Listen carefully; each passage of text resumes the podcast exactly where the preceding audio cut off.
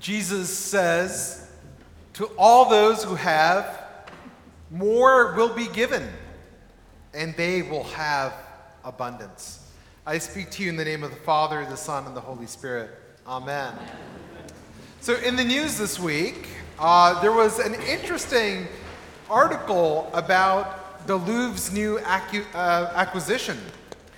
Evidently, they've added a, a, national treasure that is worth $26.2 million, and it is actually of Christ mocked, the, the famous 13th century painting by the Italian artist Cimabue.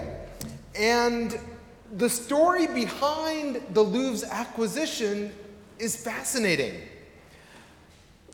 This piece of art was kept in a woman's house in the kitchen, and every morning, evidently, she would say her prayers through the icon, reflecting on Jesus who was mocked and tortured.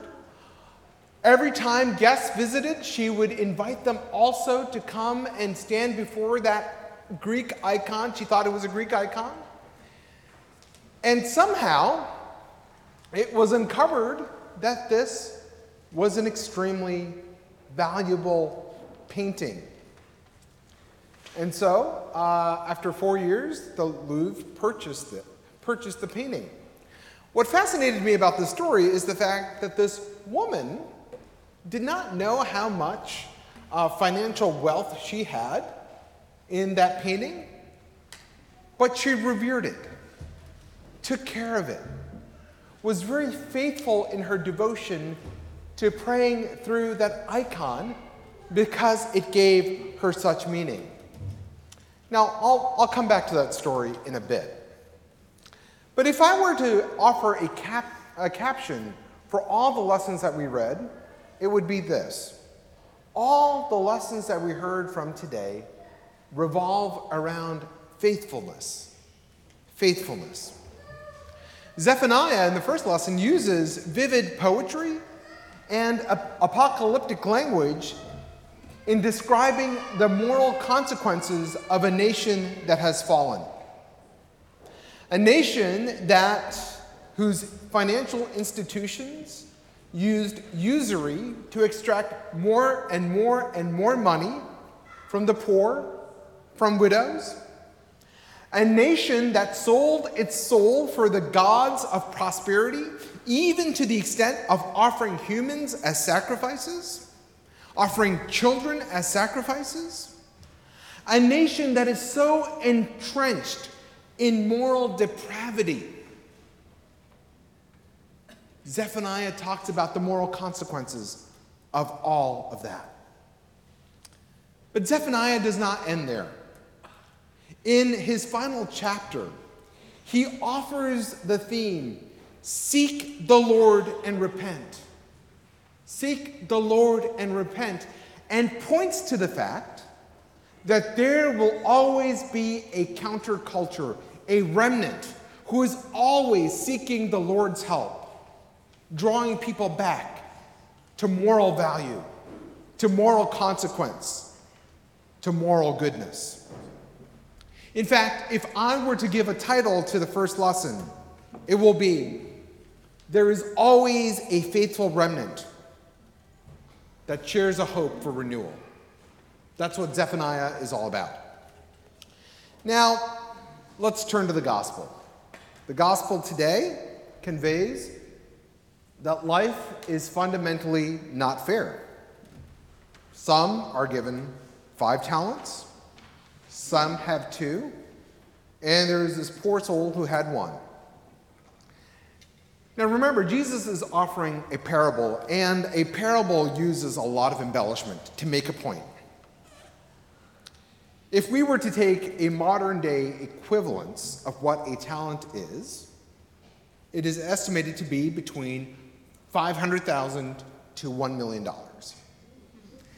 Now, certainly, the, the crowd that Jesus hung out with, the crowd that sort of uh, were uh, captivated by Jesus, did not have the financial means for $500,000 to a million dollars. They, They just didn't. Jesus uses this embellishment to point to something. Because this parable is more than about financial commitments or financial investments. It's about the fact that God uses each and every one of us and our gifts. And we are called as human beings to employ these gifts faithfully, to be the faithful remnant in paying forward the gifts that we have received despite harsh environments, despite a harsh master, despite an environment that pushes back, we are called to give. We're not called to hide the candle under a bushel. We're not called to dig a hole in the ground and bury our talents. But we are entrusted with these talents to pay it forward, to give. It's a call for us to examine what we do with the talents. A call about faithfulness, genuineness, and generosity. For these are not gifts that we possess, but gifts that are given to each and every one of us. Now, how many of you sitting here remember the story of Jesus feeding more than 5,000? Remember that story? If you do, raise your hand. Okay, that's only 70% of you, 30% of you. We'll go back to Sunday school. Okay, there's, there's the story of Jesus feeding, ah, now it's working, 5,000. More than 5,000. Now, how does he do this? Remember, there was a little, little boy who comes up to Jesus via the disciples. How many loaves of bread did he have? Come on. Five, five, okay. How many fishes? Two. And the miracle is that Jesus is feeding more than 5,000 people. Now, how does this happen? Well, it could be that after Jesus broke the bread, bread came down from heaven, like manna came down from heaven, and fish just happened to just flow in from the sea. Or it could be the fact that people saw the little boy giving all that he had to Jesus, the gift that he had, allowing Jesus to bless that gift. And people became so inspired upon seeing that gift, what did they do?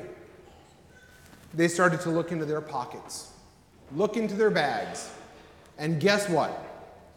They each had something to offer the pot. And lo and behold, what happens after this miracle? Following the feeding of the more than 5,000 folks, there are 13 baskets of leftover.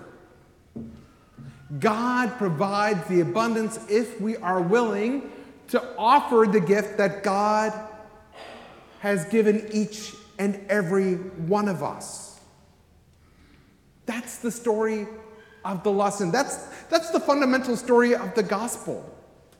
Now we come to the first the, the, the epistle by Paul to the first Thessalonians. The letter that we read is Paul's prayer and hope for the church. Paul is encouraging the church to continue being sober, put on the breastplate of faith and love, and the helmet of salvation for God does not destine any one of us for wrath, but for salvation in the ultimate gift received by Jesus on the hardwood of the cross. And the implication for receiving that gift is to be faithful in encouraging one another, building up each other, continuing to do all of this despite a world that pushes against that sort of notion pushes against self giving, of love, of peace, of gentleness. Paul is reminding each and every one of them to continue to ground themselves in the teaching of Christ. Fundamentally, be faithful in relationships, be faithful to God, live as the faithful remnant, and share your gift. That's the lesson of First Thessalonians.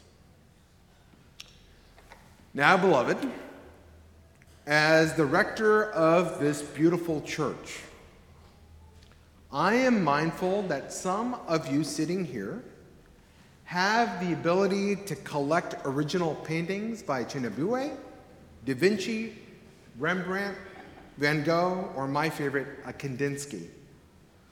That's all well and good. Perhaps those things give you a sense of worth and value. But today, allow me to tell you a story of an artist whose works you probably do not know about, but has more value to me than an original Kandinsky. The artist is my former parishioner, Michael. You see, every day, Michael is faithful to his craft. He travels with help to his studio every day draws inspiration from Sesame Street. Every Sunday, without fail, he is at church. There at church, he is faithful. He's on the rota as an usher. He receives communion every Sunday. He's a faithful pledger and a giver. And during the annual Boar's Head Festival at my old church, Christ Church Cathedral in Cincinnati, he is part of the cast. But as we heard from the gospel today, the world is not a fair place. Michael has cerebral palsy. And in the eyes of the world, he is not a Picasso. Art historians, and certainly not the Louvre, nor art economists, will not value his work, but he is faithful and hopeful, faithful in prayer faithful in giving his smile and his talent, faithful in not burying his gift, but sharing his gift by spreading joy. Now, if you want to see a piece of Michael's work, turn with me to the bulletin. Look at the last announcement. My buddy Michael, that's, uh, you know, that's this guy, that's, that's me. And that's a depiction that he gave me. Brothers and sisters, the reality is that there is a paradigm that operates in this world. The Greeks, the Romans, the Nazis, the eugenics folks, many in this world would challenge Michael's giftedness. But it is the church the church that is rooted in the love of Jesus, that sees the divine gift and talent of who Michael is and recognizes his faithfulness. It is the church that continues to be faithful and whose faithful remnant is represented by people like Michael who challenge the power structures of this world that says worth is based on beauty, worth is based on wealth, wealth worth is based on power. Worth is about how much you can do, how much physical, mental, social, economic, and cultural capital you have. Michael and the church stands against that sort of notion and counters with the ultimate truth, with the truth that God has given us all a gift. They are different, and they're not ours to possess but ours to share. It's not about how successful in the eyes of the world you are, but it's about how faithful we are. How faithful we are. So today I invite you to examine. Perhaps after you eat turkey and fall, fall asleep because of the chemicals in the turkey, maybe you can examine what is your gift? Where do you find a struggle to identify your talent? All of us sitting here have at least one. It could be the gift of talking, the gift of a smile, gift of a, the gift of warmth. All of you have a gift. The gift of my friend Michael is the gift of love, the gift of hope, the gift of showing up, the gift of making people smile, the gift of perseverance. What about you? Now, my beloved, the question after that is what do you do? Are you going to bury your treasure? Or will you offer that to God, to each other, to community, so that we can build this world as God dreams?